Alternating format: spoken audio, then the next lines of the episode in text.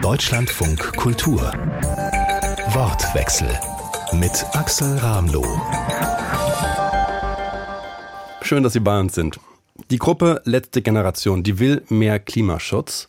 Und dafür beschmiert sie zum Beispiel vor ein paar Tagen ein Denkmal für das Grundgesetz. Oder sie fährt mit einem Feuerwehrauto vor das Bundesverkehrsministerium, um es mit Wasser zu beschießen.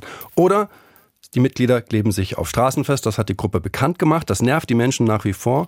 Das sorgt nach einem Jahr aber auch nur noch selten für richtig große Aufmerksamkeit, jenseits von wütenden Autofahrern. Fürs Festkleben gab es in dieser Woche aber auch die ersten Haftstrafen, und zwar ohne Bewährung. Wir wollen diskutieren heute Abend, wie viel zivilen Ungehorsam unserer Demokratie notwendig hat und was das für die Zukunft der Klimaproteste bedeutet. Und dafür ist Carla Hinrichs bei uns von der Letzten Generation. Wir haben Alexander Throm bei uns von der C D U C S U Bundestagsfraktion und den Protestforscher Simon Teune. Hallo. Schön, dass Sie alle da sind. Hallo. Frau Hinrichs, fangen wir bei Ihnen an. Ein Berliner Gericht hat Sie gestern zu sechshundert Euro Geldstrafe verurteilt, weil Sie sich vor einem guten Jahr auf einer Straße festgeklebt haben. Und in der Begründung heißt es, Sie haben Menschen ihren Willen aufgezwungen und Sie haben Geiseln genommen. Ist das der friedliche Ungehorsam, den Sie sich selbst zuschreiben? Ja, ich muss sagen, bei der Urteilsverkündung musste ich auch ein bisschen schlucken und irgendwie auch grinsen, weil das ist doch schon absurd, dass solche Wörter überhaupt in der Urteilsverkündung einem Menschen gegenüberkommen, der einfach nur versucht hat, friedlich zu unterbrechen, diesen Alltag zu unterbrechen. Diesen Alltag, der uns immer weiter in eine Krise und in eine absolute Katastrophe führen wird. Das ist einfach gerade die Situation, in der wir uns befinden. Und ich sehe mich gerade ja fast schon gezwungen, Widerstand zu leisten gegen eine Regierung, die diese Krise weiter befeuert und die keinen Plan hat, uns von einer Katastrophe fernzuhalten. Und mir ist bewusst, dass ich mit meinem Verhalten am Ende damit vor Gericht stehen werde. Und mir ist auch bewusst, dass es eine Grenzüberschreitung darstellt. Aber ich saß auf dieser Straße neun Minuten. Und ich wurde verurteilt, weil ich der Alarm bin, der Alarm, der versucht, diese Gesellschaft noch wach zu rütteln. Und ich frage mich, ob wir nicht einmal langsam damit anfangen müssten, die an die Anklagebank zu setzen, die eigentlich gerade eine Katastrophe weiter befeuern. Herr Throm, Sie sind innenpolitischer Sprecher der C D U C S U Bundestagsfraktion. Sie haben es gerade gehört, sechshundert Euro für neun Minuten. Aus Ihrer Sicht, ist das gerechtfertigt oder ist das übertrieben? Also es ist auf jeden Fall eine Straftat und die muss auch entsprechend geahndet werden. Das Strafmaß setzt das Gericht fest. Sie haben es angesprochen, diese Woche ist erstmals eine Haftstrafe verhängt worden, ohne Bewährung. Und der Zufall will es, dass es am Amtsgericht Heilbronn, also in meiner Heimatstadt, hier ähm, verhängt worden ist, weil in der Tat da die Angeklagten, die Vertreter der letzten Generation, gesagt haben, sie werden es immer wieder tun. Und tatsächlich nach der Urteilsverkündung sind sie nach draußen gegangen, haben sich wieder auf die Straße geklebt. Das ist kein ziviler Ungehorsam. Das ist auch nicht nur eine Grenzüberschreitung, das ist in der Tat eine Straftat und die muss dann auch entsprechend geahndet werden. Und wenn keine Einsicht vorhanden ist, dann reichen Geldstrafen nicht und dann reicht auch keine Bewährung. Bevor ich Herrn Teune nach seiner Einschätzung frage, freut Sie das, dass es da mittlerweile um mehr als um Geldstrafen geht? Nein, da geht es überhaupt nicht um Freuen. Ich würde mich freuen, wenn die letzte Generation zur Einsicht gelangen würde und wirklich friedliche Protestformen finden würde. Das ist aber nicht der Fall und insofern, es können nicht Einzelne in unserer Gesellschaft darüber entscheiden, was friedlich ist und was noch möglich ist. Dafür haben wir die Gesetze und letztlich dann die Gerichte, die die Gesetze äh, umsetzen und durchsetzen müssen. Wir haben auch Protestforscher wie Simon Teune von der Freien Universität Berlin. Was ist Ihre Einschätzung? Wir haben das Wort absurd gehört von Carla Hinrichs. Wir haben auch gerade von Herrn Throm gehört, das ist das, was der Rechtsstaat eben dann tut. Was ist Ihre Einschätzung, wenn Sie die letzte Generation beobachten? Das ist eigentlich ein klassisches Beispiel dafür, was passiert, wenn soziale Bewegungen aktiv werden. Also es gibt ein System, die Demokratie, die hat Regeln, da gibt es Gesetze, da gibt es Institutionen, die diese Regeln durchsetzen. Und es gibt ähm, gleichzeitig die Menschen, die in der Demokratie leben, die die Demokratie leben und eben auch Gesetze in Frage stellen, die Ordnung in Frage stellen und dafür unter Umständen auch in Kauf nehmen, nach den Regeln verurteilt zu werden. Das ist die Definition von zivilem Ungehorsam. Und das ist das, was die letzte Generation sich entschieden hat zu tun. Und das findet natürlich nicht statt sozusagen am Beginn einer Konfrontation, sondern das ist ja das Ende einer längeren Entwicklung, in der wir beobachten können, dass unterschiedliche Formen von Protest nicht dazu geführt haben, dass die Bundesregierung einen Plan vorgelegt hat, wie mit der Klimakrise umzugehen ist, wo sozusagen verschiedene Ministerien deutlich hinter den Vorgaben zurückbleiben, auch durch die Expertenräte bestätigt. Und es gab in Deutschland die großen Demonstrationen, die Klimastreiks, mit den größten Demonstrationen, die es in der Geschichte der Bundesrepublik gegeben hat. Es gab das Verfassungsgerichtsurteil dazu, dass das Klimaschutzgesetz in der Form nicht verfassungsgerecht ist und die Freiheitsrechte zukünftiger Generationen nicht berücksichtigt. Und das ist sozusagen jetzt der Punkt, an dem wir uns befinden. Das hat nicht dazu geführt, dass eine andere Klimapolitik eingeführt wurde, sondern wir sprechen jetzt darüber, wie wir am besten die letzte Generation von der Straße wegkriegen und nicht darüber, inwiefern da auch unsere demokratischen Institutionen versagt haben. Höre ich da Verständnis raus? Verständnis wofür? Für die letzte Generation? Also ich versuche gerade zu erklären, wie wir zu dieser Situation gekommen sind. Und das ist in der Demokratie sozusagen auch ein etabliertes Mittel. Und Gott sei Dank ist es so, dass die liberale Demokratie dieses äußerste Mittel zur Verfügung hält. Und in der öffentlichen Debatte gerät das häufig durcheinander. Es ist viel von Gewalt die Rede. Es ist viel davon die Rede, dass das Terror sei. Und das äh, geht meiner Meinung nach völlig am Ziel vorbei, weil am Ende ist sozusagen die Selbstbeschränkung diesen Aktionen geradezu bewundernswert. Und da würde ich jetzt schon sagen, da habe ich auch Verständnis dafür, angesichts der Situation, in der wir stehen, mit der sich zuspitzenden Klimakrise und eben der nicht adäquaten politischen Reaktion darauf. Also Herr Teune, wenn ich da einhaken darf, Sie argumentieren völlig an Recht und Gesetz vorbei. Es ist nicht legitim, weil wenn es legitim wäre, dann würden Land auf, Land ab die Gerichte nicht derartige Aktionen verurteilen und entsprechende Strafen verhängen. Deswegen, also wir können darüber diskutieren, über die Zielsetzung, und selbstverständlich sind wir alle dafür, dass wir mehr Klimaschutz betreiben. Aber wir können nicht darüber argumentieren, ob dies legitim ist oder nicht legitim ist.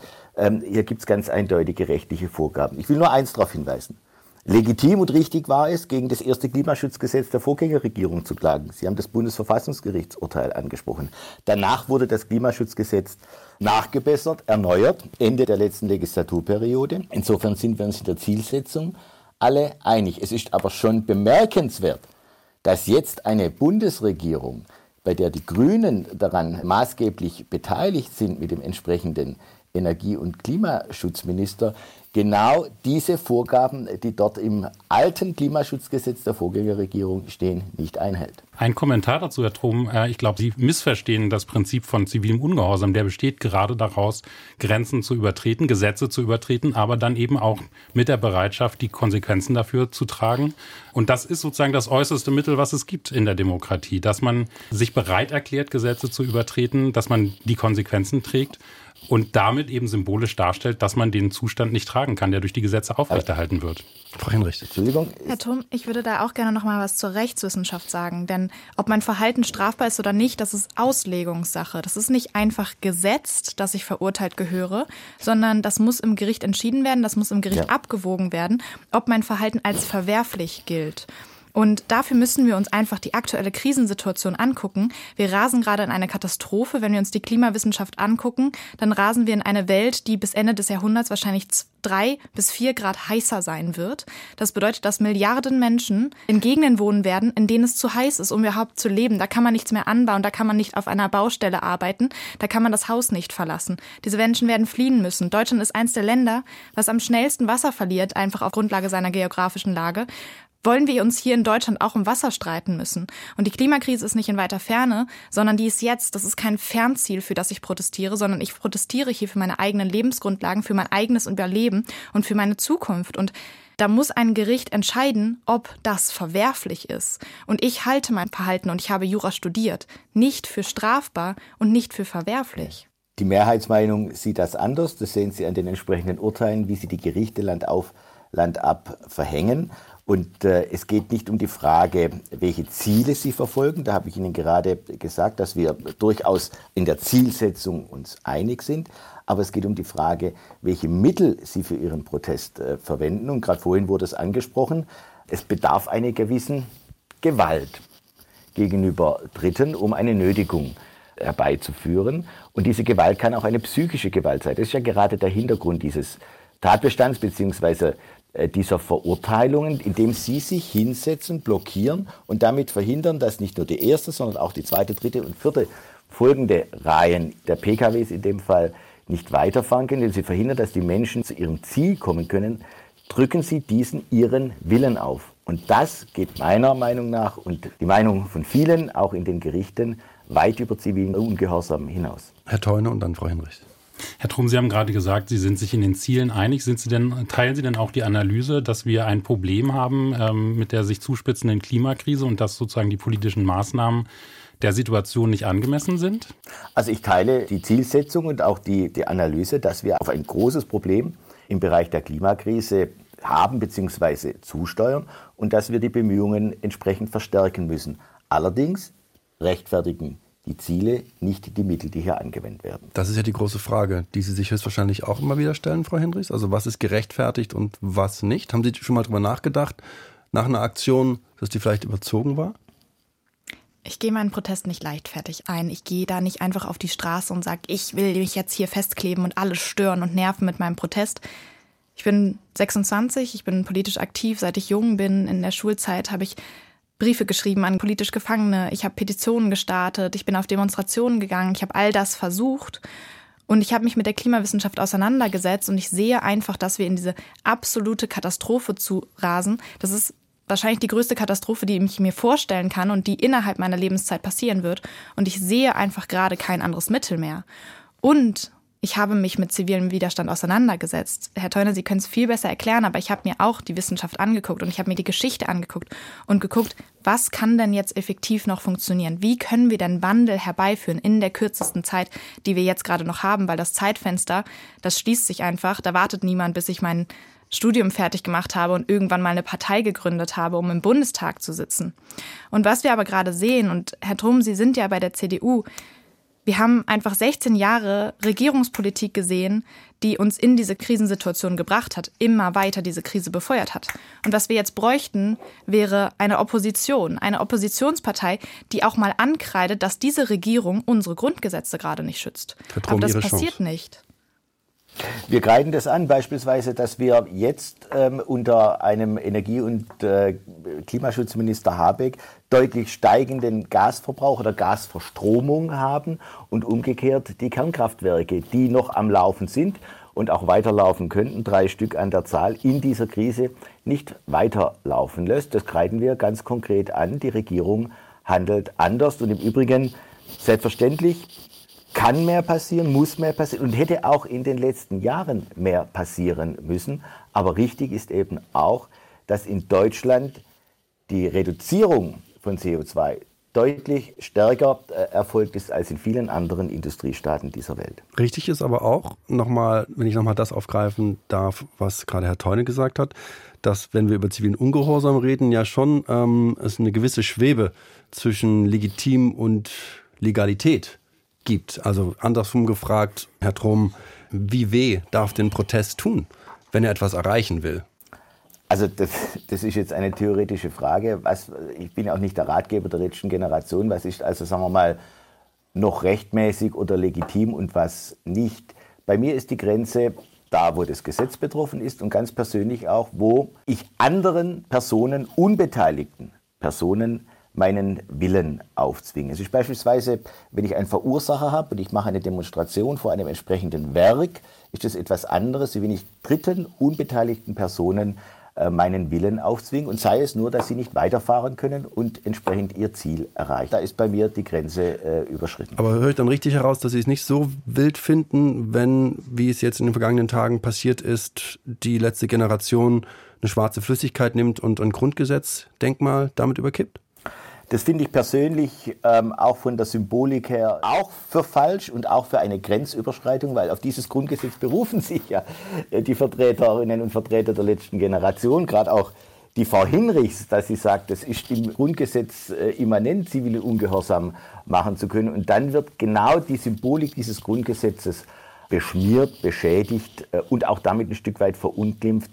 Also da geht es um die Frage, ob solche Maßnahmen wie beispielsweise auch einen Baum fällen, der ja auch zur C O zwei Reduzierung beiträgt, ob das wirklich die richtigen Protestformen sind Das, das ist eine andere Frage. Aber jedenfalls da, wo es gegen den Willen, den freien Willen von dritten, unbeteiligten Personen geht, da ist die Grenze deutlich überschritten. Herr Thorne, Sie als politischer Soziologe, macht das eigentlich einen Unterschied in der Wahrnehmung, wie ich protestiere? Also wenn wir sagen, unser Ziel ist Klimaschutz und ich klebe mich vor Autos oder ich beschmutze ein Grundgesetzdenkmal, ist das eine andere Situation, wie man auch nach außen wahrgenommen wird? Weil darum geht es ja auch ganz viel, dass man auch Zustimmung bekommen will. Also Wahrnehmung funktioniert ja vor allen Dingen über Medienberichterstattung. Und das heißt, dass Proteste wahrgenommen werden, ist abhängig davon, dass in den Medien darüber geschrieben wird. Es gibt jeden Tag tausende Proteste, über die es überhaupt keine Medienberichterstattung gibt, die gar nicht sozusagen bei uns auf dem Schirm erscheinen. Und natürlich ist das auch der Ort, wo ausgehandelt wird, ob eine Form als legitim angesehen wird. Also das ist ja das Schöne an der Demokratie, dass man nicht einer Meinung sein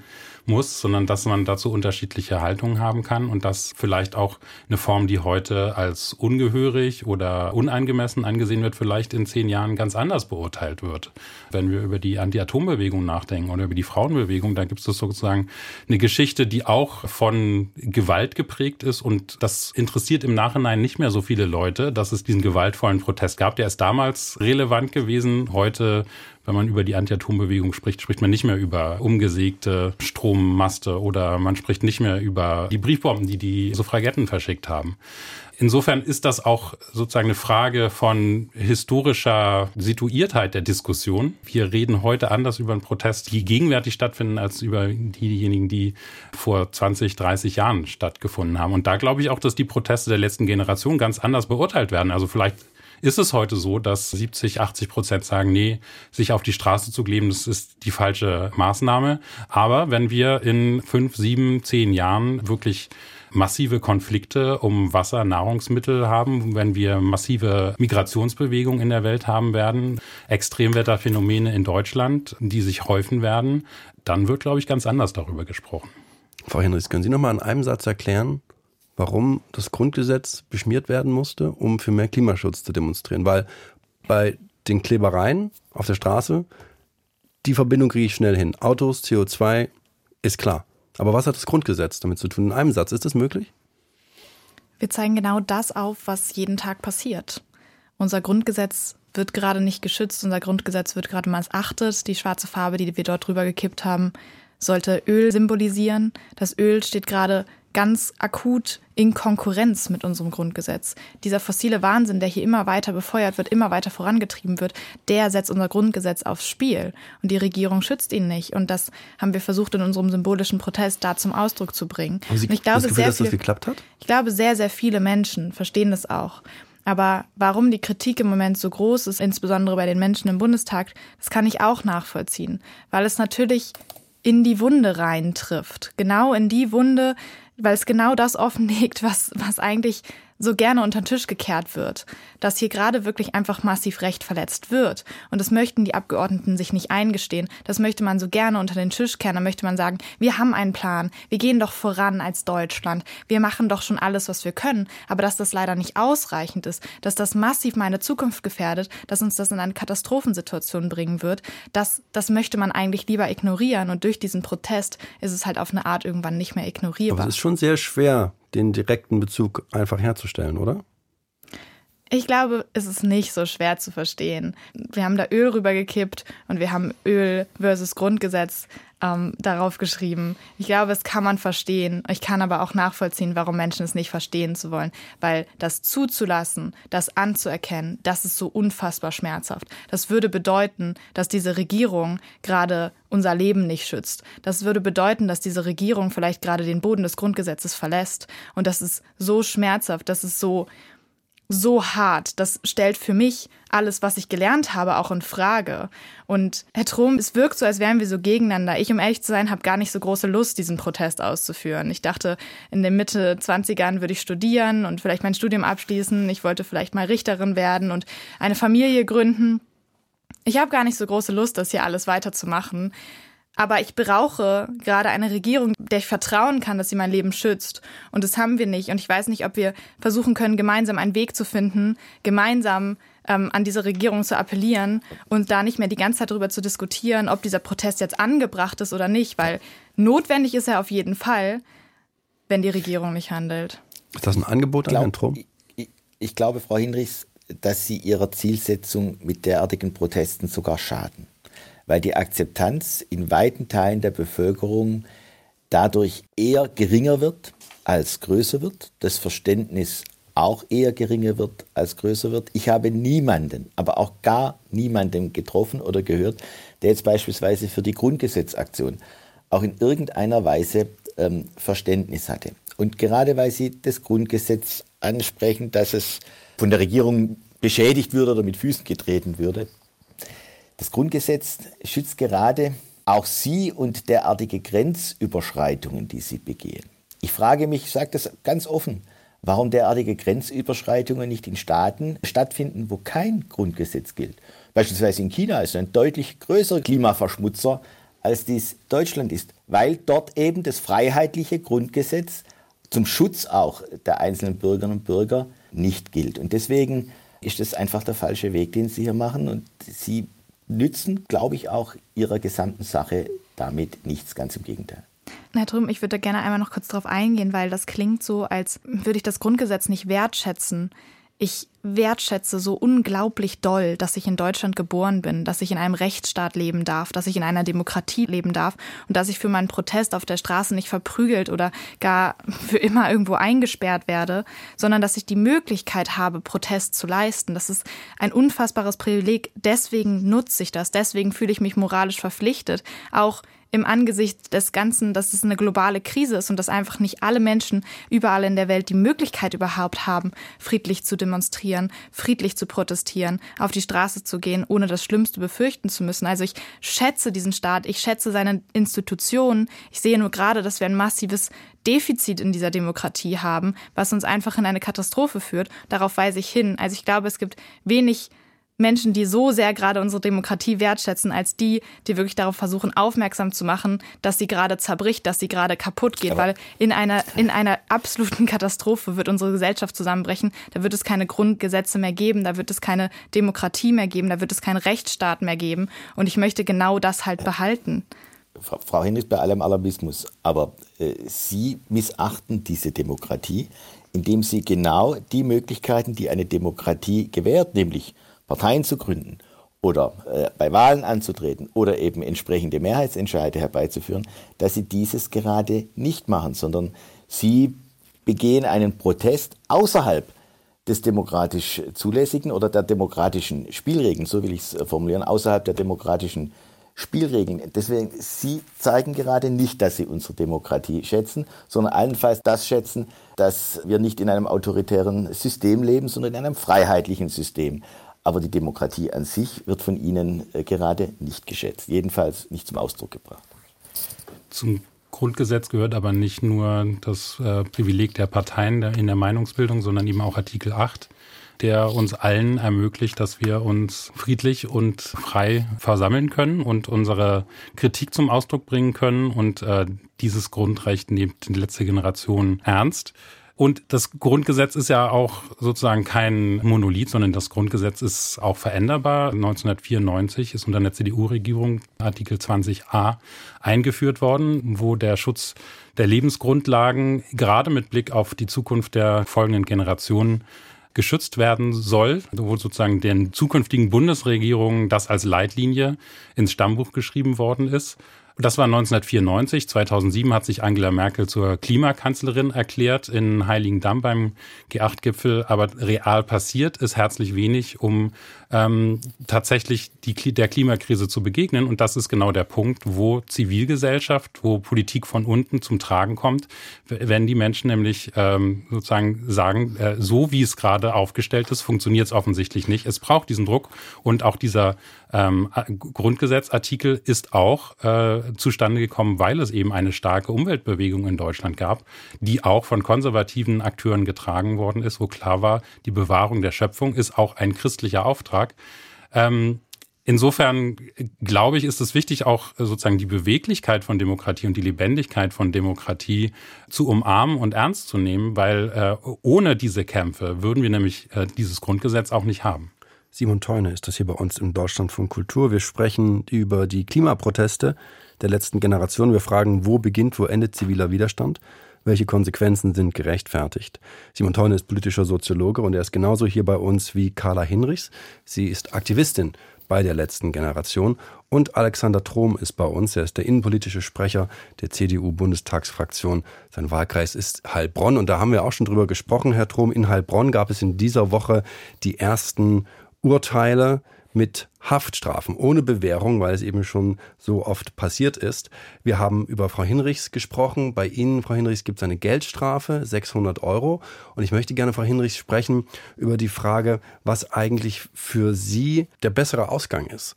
sechshundert Euro Geldstrafe oder eine Haftstrafe, die doch mehr Aufmerksamkeit bekommt für Ihr Anliegen? Das klingt so, als wäre mir das total egal, wenn ich dafür ins Gefängnis gehen würde. Ich möchte nicht ins Gefängnis. Ich möchte unsere Regierung zum Handeln bewegen. Ich möchte eine schöne Zukunft haben. Und ich habe unfassbare Angst, einmal im Gefängnis sitzen zu müssen. Nur um das einmal klargestellt zu haben. Und der andere Punkt ist, ist, was ich erwarte, ist, dass ich positioniert wird in der Krise. Weil was nicht mehr geht, ist, dass wir einfach weitermachen wie bisher und dass wir einfach alle irgendwo mitschwimmen bei einem Kurs, der uns im Moment vorgegeben wird, von dem wir aber wissenschaftlich bewiesen wissen, dass er uns über die Klippe tragen wird. Aber das heißt, Ihre Strategie vor Gericht ist das, was Herr Teune angesprochen hat, dass das Grundgesetz ja auch veränderbar ist? Ich erwarte von den Richterinnen vor Gericht, dass sie sich positionieren, dass sie nicht einfach mit diesem Kurs mitgehen und uns irgendwie eine kleine Geldstrafe ausdrücken und sagen so, ja, das Anliegen ist ja ganz gut, aber ist der falsche Weg, sondern ich erwarte, dass sie sich entscheiden. Und wenn sie das rechtlich für falsch finden und wenn sie sagen, diese Menschen gehören eingesperrt, dann sollen sie uns doch bitte einsperren. Aber wenn sie es für angemessen halten, wenn sie es für gerechtfertigt halten, dann sollen sie uns freisprechen. Was nicht mehr geht, ist dieses einfach, einfach immer so weiter mitschwimmen und diesen Kurs einfach weiter, weiterführen. Und das erwarte ich auch von einem Rechtsstaat, dass sich da die Richterinnen positionieren. Stand jetzt passiert das ja aber eigentlich nicht, oder? Frustriert Sie das? Mich frustriert das unglaublich. Mich frustriert das aber insbesondere am allermeisten, dass die Klimakrise in den meisten Gerichtsprozessen, die ich gesehen habe, und es sind inzwischen Jahrhunderte, die stattgefunden haben zur letzten Generation, dass die Klimakrise da einfach aus den meisten Prozessen rausgehalten wird. Dass entweder gesagt wird, dem Gericht ist schon bekannt, dass es eine Klimakrise gibt, oder aber, wie in meinem Fall zum Beispiel gesagt wird, es ist gar nicht entscheidend für die Entscheidung, ob wir in einer Krisensituation sind oder nicht. Und das ist wirklich fatal. Das ist wirklich fatal, weil ich glaube, dass die Gerichte ein Korrektiv sein müssen, wenn wir sehen, dass unsere Regierung gerade nicht angemessen handelt und hier das Gesetz verlässt. Herr Throm, ist das, entspricht das Ihrem Rechtsverständnis? Die Gerichte müssen ein Korrektiv sein. Da hat die Frau Hinrichs recht. Aber das Korrektiv geht hier äh, in Richtung der letzten Generation, ihr Handeln zu korrigieren. Ähm, die Gesetze sind jedenfalls nach meiner Wahrnehmung hier eindeutig und die Gerichte positionieren sich jetzt völlig unabhängig davon, ob sie eine Geldstrafe oder eine Haftstrafe verhängen, indem die Handlungen, jedenfalls die Klebeaktionen auf der Straße, für rechtswidrig, für strafbar angesehen wird, positionieren sich die Gerichte und manche sogar sehr deutlich. Und das ist das Korrektiv. Nur korrigieren müsste sich hier insbesondere äh, die Protestaktion. Herr Teune, Sie als Protestforscher, nützt es Protestgruppen eigentlich, wenn es Haftstrafen gibt? Also ob das nützt, weiß ich nicht. Es ist auf jeden Fall Teil äh, des Kalküls und auch Teil der Inszenierung, dass diese Prozesse stattfinden, dass man eben bereit ist, im Zweifelsfall auch ins Gefängnis zu gehen, weil man nicht anders handeln kann. Also das ist das Prinzip von zivilem Ungehorsam, dass man als letzte Möglichkeit äh, in dem friedlichen Spektrum oder gewaltfreien Spektrum von Protestformen diese Form des Protestes wählt, dass man eben gegen Gesetze verstößt und dann auch bereit ist, dafür äh, im Zweifelsfall ins Gefängnis zu gehen. Und ich finde, dass man den Rahmen auch nochmal klar machen muss. Diese Proteste sind alle explizit gewaltfrei. Es geht nicht darum, äh, dass Menschen angegriffen werden. Es geht nicht darum, Bomben zu legen oder sowas. Und das ist angesichts der Situation, in der wir sind, schon fast verwunderlich.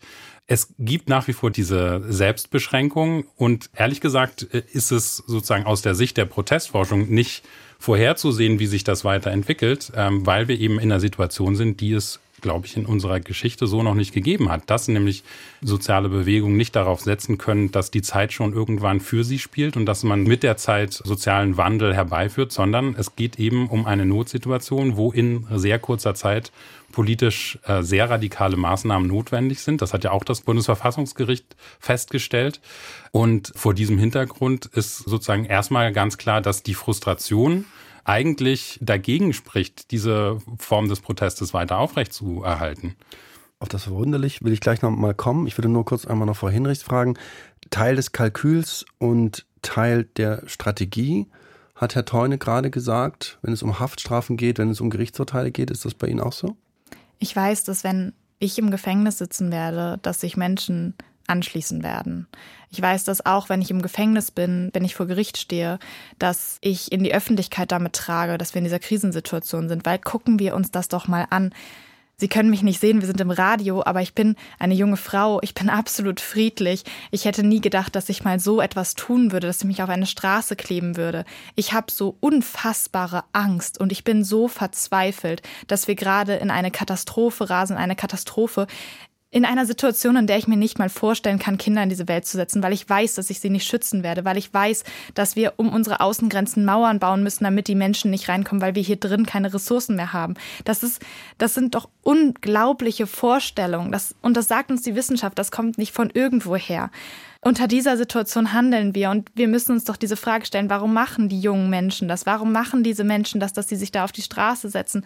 Das ist hier die Frage, die wir uns stellen sollten. Und wenn nicht am Ende dafür im Gefängnis sitzen, dann werden die Menschen verstehen, wow, warum sitzt die da? Ich glaube, ich muss mich auch mal damit auseinandersetzen, was hier eigentlich die Situation gerade ist. Wer hier eigentlich gerade irgendwie unsere Zukunft gefährdet. Das ist nicht Carla, die auf einer Straße gesessen hat und mal kurz den Verkehr unterbrochen hat, sondern das ist gerade eine Regierung, das sind gerade große Konzerne, das sind gerade die ein Prozent, die von dieser Krise profitieren und die sie einfach maßgeblich befeuern. Ich würde an dem Punkt ganz gerne auch nochmal noch mal den Rahmen ähm, aufzeigen. Ich habe ja vorhin gesagt, wenn wir darüber sprechen, wie viel zivilen Ungehorsam verträgt die Demokratie, dann muss man auch über die Beschränkung von Demokratie sprechen, in dem Sinne, dass eine Demokratie immer nationalstaatlich verfasst ist und dass sie systemisch kurzsichtig ist, weil es sozusagen immer um die nächste Wahlentscheidung geht. Und das heißt, es wird Politik gemacht für die ältere Generation, nicht für die zukünftigen Generationen. Es wird Politik gemacht für die Menschen, die in Deutschland leben und von dem Wohlstand profitieren, nicht für die Menschen, die in anderen Teilen der Welt leben. Und wir sitzen hier gerade ganz gemütlich im Warmen ähm, und diskutieren die Klimakrise, während in anderen Teilen der Welt ähm, unser Verhalten dazu geführt hat, dass äh, die Lebensgrundlagen von Menschen eingeschränkt werden.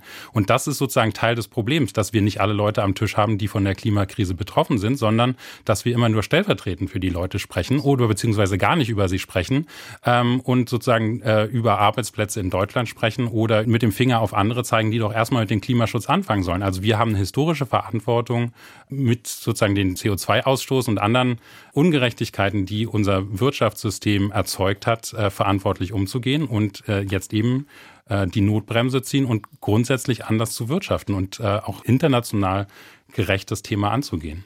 Herr Thorn, habe ich Sie vorhin verstanden, dass Sie gesagt haben, Sie sind verwundert, dass es noch so friedlich bleibt?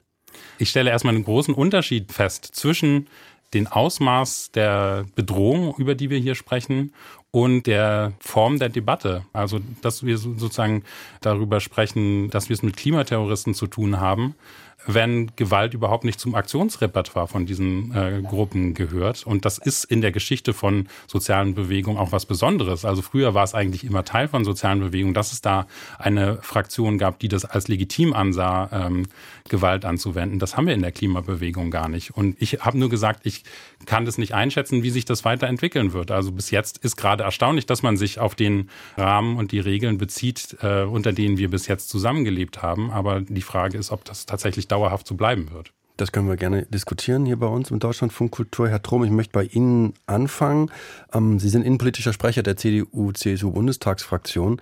Wenn Sie die Nachricht vom Spiegel heute hören, dass der Verfassungsschutz eine Beobachtung der letzten Generation prüft, was sagen Sie dazu?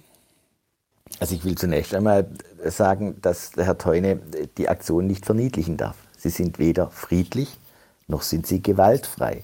Gewalt äußert sich nicht nur dadurch, dass ich, wenn ich es mal so deutlich sage, jemand anderen eine runterhaue. sondern Gewalt ist auch dann, wenn ich verhindere, dass jemand anderes seinen Weg fortsetzen kann oder beispielsweise auch Ärzte, so war das im Fall von Heilbronn der Fall, nicht rechtzeitig zu einem Notfall kommen können. Es ist nicht ein friedlicher Protest, der da äh, stattfindet. Ähm, und das andere ist, die, das Problem der letzten Generation ist ja, dass ähm, beispielsweise Geldstrafen, so die Information, vom großen Stapel bezahlt werden, also die Personen das im Zweifel gar nicht selbst bezahlen müssen. Und zweitens, dass es auch die Befürchtung gibt, dass die letzte Generation auch von linksextremistischen Organisationen unterwandert wird. Da gibt es gewisse ähm, Verbindungen und da geht es genau darum, unsere freiheitliche Demokratie zu schützen vor derartigen Bestrebungen. Das ist Aufgabe des Verfassungsschutzes. Das heißt, Sie verstehen das. Die freiheitliche Demokratie. Es gibt durchaus Anhaltspunkte dafür, dass jetzt in diesem Bereich von linksextremistischen Organisationen auch die letzte Generation unterwandert und gegebenenfalls auch missbraucht wird. Herr Throm, ist Ihnen bewusst, dass unser Protest jederzeit beendbar ist? Dass wir nicht auf die Straße gehen, um irgendwie ein, polit- ein persönliches Ziel durchzusetzen, sondern wir gehen auf die Straße, weil wir erwarten, dass unsere Regierung, unsere Verfassung die Basis unserer Demokratie schützt. Und sollte diese Regierung endlich mal einen Plan vorlegen, wie sie unsere Verfassung schützen möchte, wie sie unsere Zukunft schützen möchte, wie sie unsere Lebensgrundlagen schützen möchte, dann sind wir hier weg. Wir sitzen dann nicht ohne Ziel, sondern wir sagen, hey, wenn ihr einen Plan vorlegt, wenn ihr schon... Das ganze letzte Jahr über haben wir die einfachsten, kleinsten Sicherheitsmaßnahmen gefordert. Wir haben nur erwartet, von der Regierung mal ein erstes Symbol zu bekommen, was uns zeigt, dass sie vielleicht mal diesen Weg überhaupt erstmal beschreitet, der überhaupt unsere Zukunft schützen kann. Aber das tut sie nicht. Wir rasen weiter auf unseren Autobahnen, wir schmeißen weiter genießbare Lebensmittel weg, wir ähm, haben irgendwie eine Idee gehabt, ein neun Euro Ticket wäre doch mal ganz gut, weil dann können die Menschen sich vielleicht mal ein bisschen besser be- fortbewegen und das auch C O zwei ohne, ohne so viel C O zwei auszustoßen. Nein, solche Projekte werden dann wieder eingestellt. Wir brauchten eigentlich nur von der Regierung die ersten Schritte und dann sind wir weg von der Straße. Aber nicht mal das kommt. Wir können einfach nicht darauf vertrauen, dass die Regierung das in den Griff bekommt und deswegen sitzen wir hier auf der Straße. Also jetzt bin ich der Falsche, die Regierung, die Ampelkoalition zu verteidigen. Aber ähm, gehen wir es nochmal ganz konkret. Die letzte Generation fordert dieses neun Euro Ticket. Es wurde beschlossen jetzt ein neunundvierzig Euro Ticket. Wer sind denn Sie, dass Sie entscheiden, dass es nur beim neun Euro Ticket äh, richtig wäre, nicht sich auf die Straße festzukleben, aber beim neunundvierzig Euro Ticket, äh, da muss man das machen. Das ist hochgradig undemokratisch, wie Sie sich verhalten, weil Sie Mehrheitsentscheidungen nicht akzeptieren und Sie dann strafrechtlich relevante Protestaktionen durchführen. Friedlich? Gar keine Frage. Aber strafrechtlich relevant setzen Sie sich über die Mehrheitsmeinung derer in Deutschland gewählten ähm, äh, Volksvertreter und Vertreterinnen hinweg. Und das steht einfach in unserer Demokratie Einzelnen nicht zu. neun Euro Ticket ist eine Forderung der letzten Generation aktuell. Dazu ein Tempolimit und ein Gesellschaftsrat, der beraten soll, wie wir die Klimakrise angehen können. Das ist auf Ihrer Webseite so nachzulesen, Frau Hinrichs. Vor dem Hintergrund überrascht Sie das, wenn dann im Spiegel steht, dass der Verfassungsschutz die letzte Generation beobachtet? Nein, es überrascht mich nicht. Und sollen sie uns beobachten? Man kann uns nicht einschüchtern. Das ist ein Versuch einer Einschüchterung. Das muss man hier ganz klar benennen. Wir werden weiter protestieren, wir werden weiter für unsere Lebensgrundlagen auf die Straße gehen. Was wir erwarten ist, dass der Staat die ersten einfachsten Sicherheitsmaßnahmen ergreift und das letzte Jahr haben wir das gefordert und es ist nicht passiert. Und deswegen erwarten wir jetzt, dass ein Gesellschaftsrat einberufen wird, ein Rat, der einen Maßnahmenplan vorgeben kann, wie wir aus dieser Krisensituation rauskommen können. Und das ist doch hochdemokratisch. Ein solcher Rat soll einen Querschnitt von Deutschland darstellen. Und dieser Rat soll dann einen Maßnahmenplan erstellen, der dann in, von der Regierung in den Bundestag eingebracht wird. Und das Parlament entscheidet dann darüber. Das ist hochdemokratisch. Und auch die Maßnahmen, die wir gefordert haben über das letzte Jahr, die sind mehrheitsfähig. Die sind zum Beispiel im Bürgerinnenrat Klima, der ja schon einberufen wurde, da sind die drin, da sind die mit einer großen Mehrheit von einer, einem Durchschnitt Deutschlands beschlossen worden. Aber sie finden keine Mehrheit im Parlament, weil, wie gesagt, dieses Parlament nicht darauf ausgelegt ist, jetzt hier möglichst schnell aus dieser absoluten Krisensituation Situation rauszukommen, sondern vielleicht eher darauf ausgelegt ist, wiederzuwählen, sich selbst am Leben zu halten, ähm, um diesen Kurs weiter, ja, um diesen Kurs weiter voranzuschreiten. Und ich glaube, da braucht es gerade ein Update der Demokratie, also mehr Demokratie, damit wirklich auch die Menschen entscheiden können, wie wir aus dieser Krise rauskommen, damit wir es auch sozial gerecht hinbekommen können und damit wir das nicht weiter beeinflusst von Lobbys, beeinflusst von fossilen Konzernen, beeinflusst von einem System der Wiederwahl, sondern einfach von den Menschen, für die Menschen entscheiden können. Also Radikalisierung ihrer Gruppe durch weitere Unzufriedenheit, weil vielleicht eben auch durch ihre Proteste sich nichts ändert, die Gefahr sehen Sie nicht. Ich weiß, dass wir uns darin trainieren, friedlich zu bleiben, weil für das, was wir ja auf die Straße gehen, ist ja das Leben zu schützen, die Menschen zu schützen. Und da wäre es ja ein Widerspruch in sich, dort gewaltvoll gegen Menschen vorzugehen.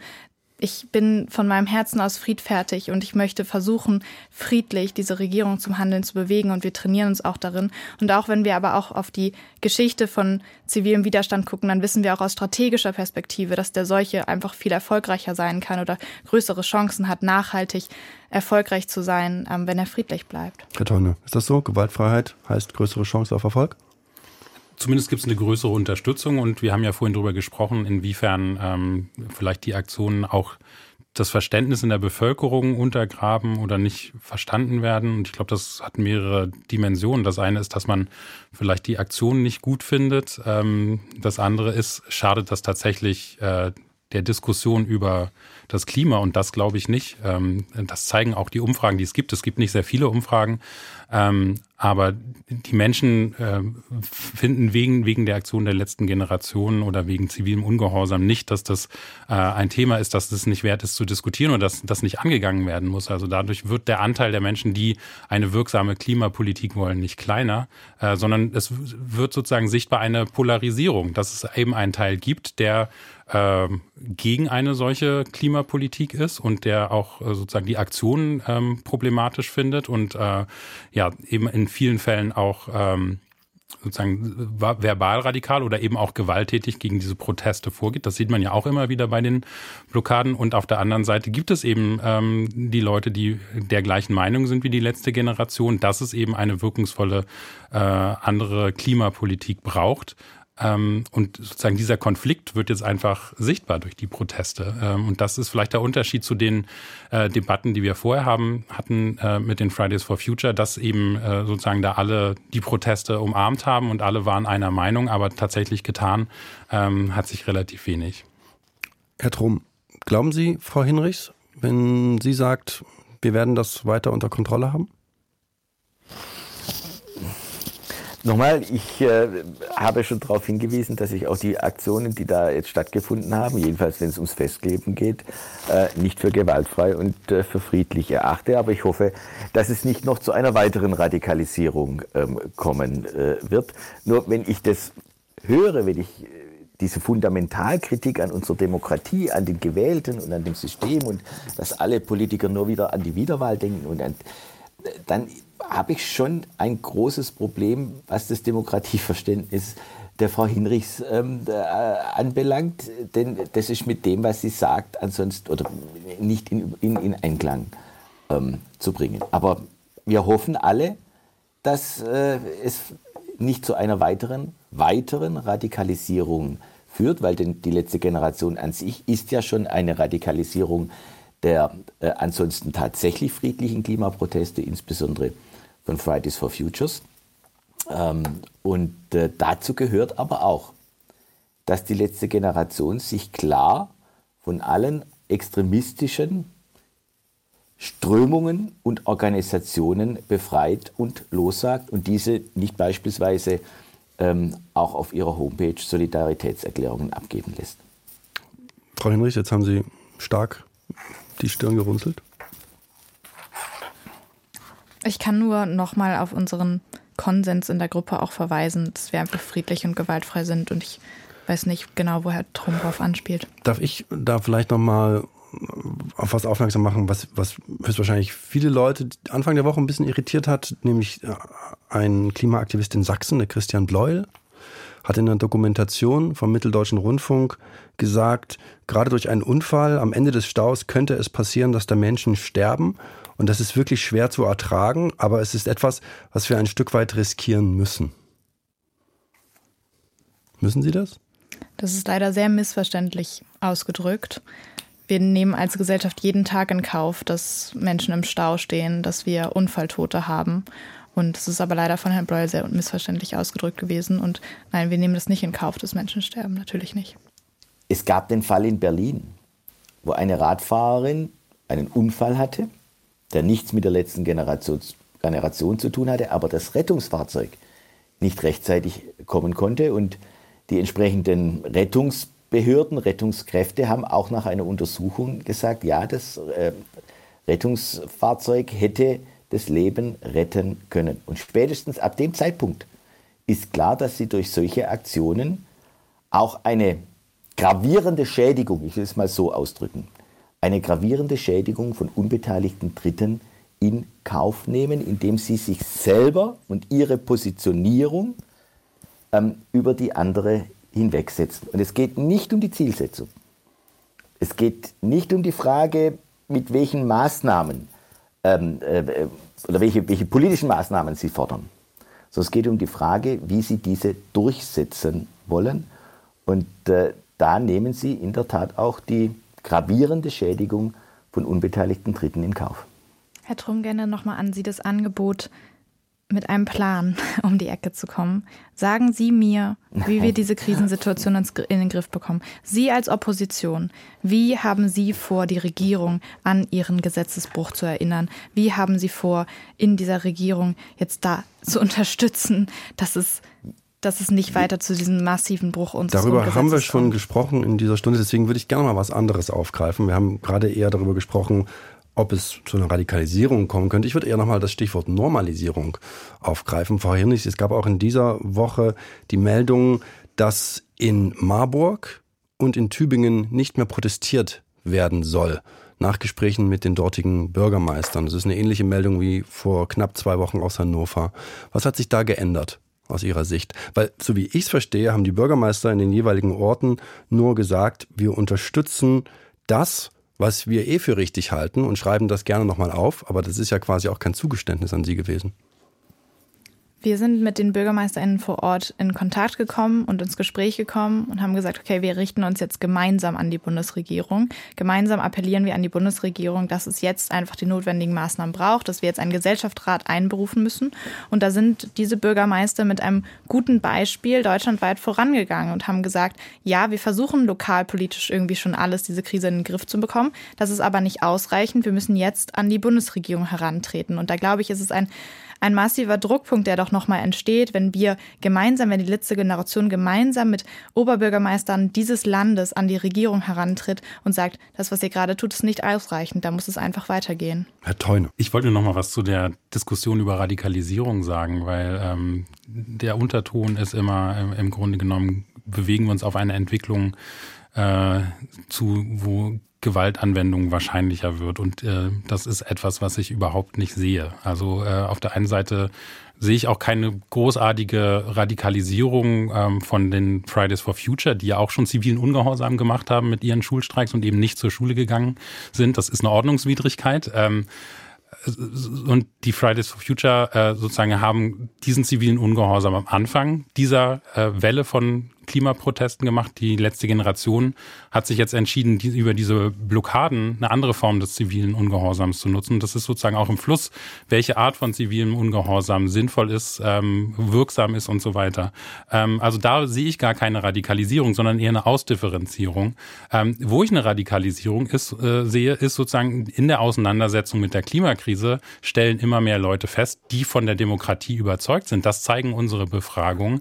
Die w- haben große großes Vertrauen in demokratische Institutionen, die vertrauen darauf, dass die Demokratie funktioniert, merken aber in der Klimakrise, dass genau da Demokratie nicht so funktioniert, wie sie sollte, eben äh, die Menschen zu schützen. Und das ist eine Form von äh, Radikalisierung, über die viel zu wenig gesprochen wird, dass äh, das dazu führen kann, das ist im Moment noch nicht der Fall, aber dass, äh, dass die Demokratie selbst in Frage gestellt wird, wenn sie damit nicht äh, zu, zu Rande kommt, äh, adäquat zu reagieren. Und das sehe ich als die viel größere Gefahr für die Demokratie, äh, als jetzt die Aktionen der letzten Generation. Stichwort Ausdifferenzierung. Sehen Sie dann ein gutes Zeichen darin, dass es eben in Hannover, Tübingen und Marburg keine Proteste mehr geben soll? Das ist ja quasi eine Annäherung dann in dem Sinne?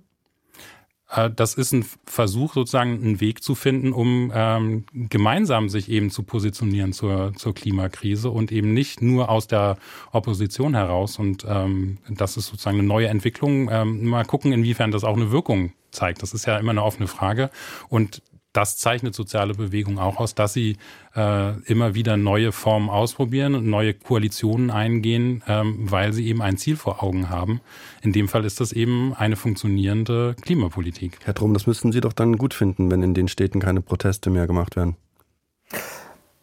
Also das finde ich gut, dass es in den Städten keine Proteste mehr äh, gibt. Das ist gar keine Frage, nur ähm, man kann das nicht... Ähm Man darf sich nicht erpressen lassen, zu sagen, wir machen Proteste, wenn du äh, Oberbürgermeister, Bürgermeister nicht folgende Erklärung abgibst. Das ist ja das Schema, das dahinter steckt. Nur, was ich mich dabei frage, die letzte Generation stellt ja mit derartigen Übereinkommen ihre eigene Argumentation in Frage.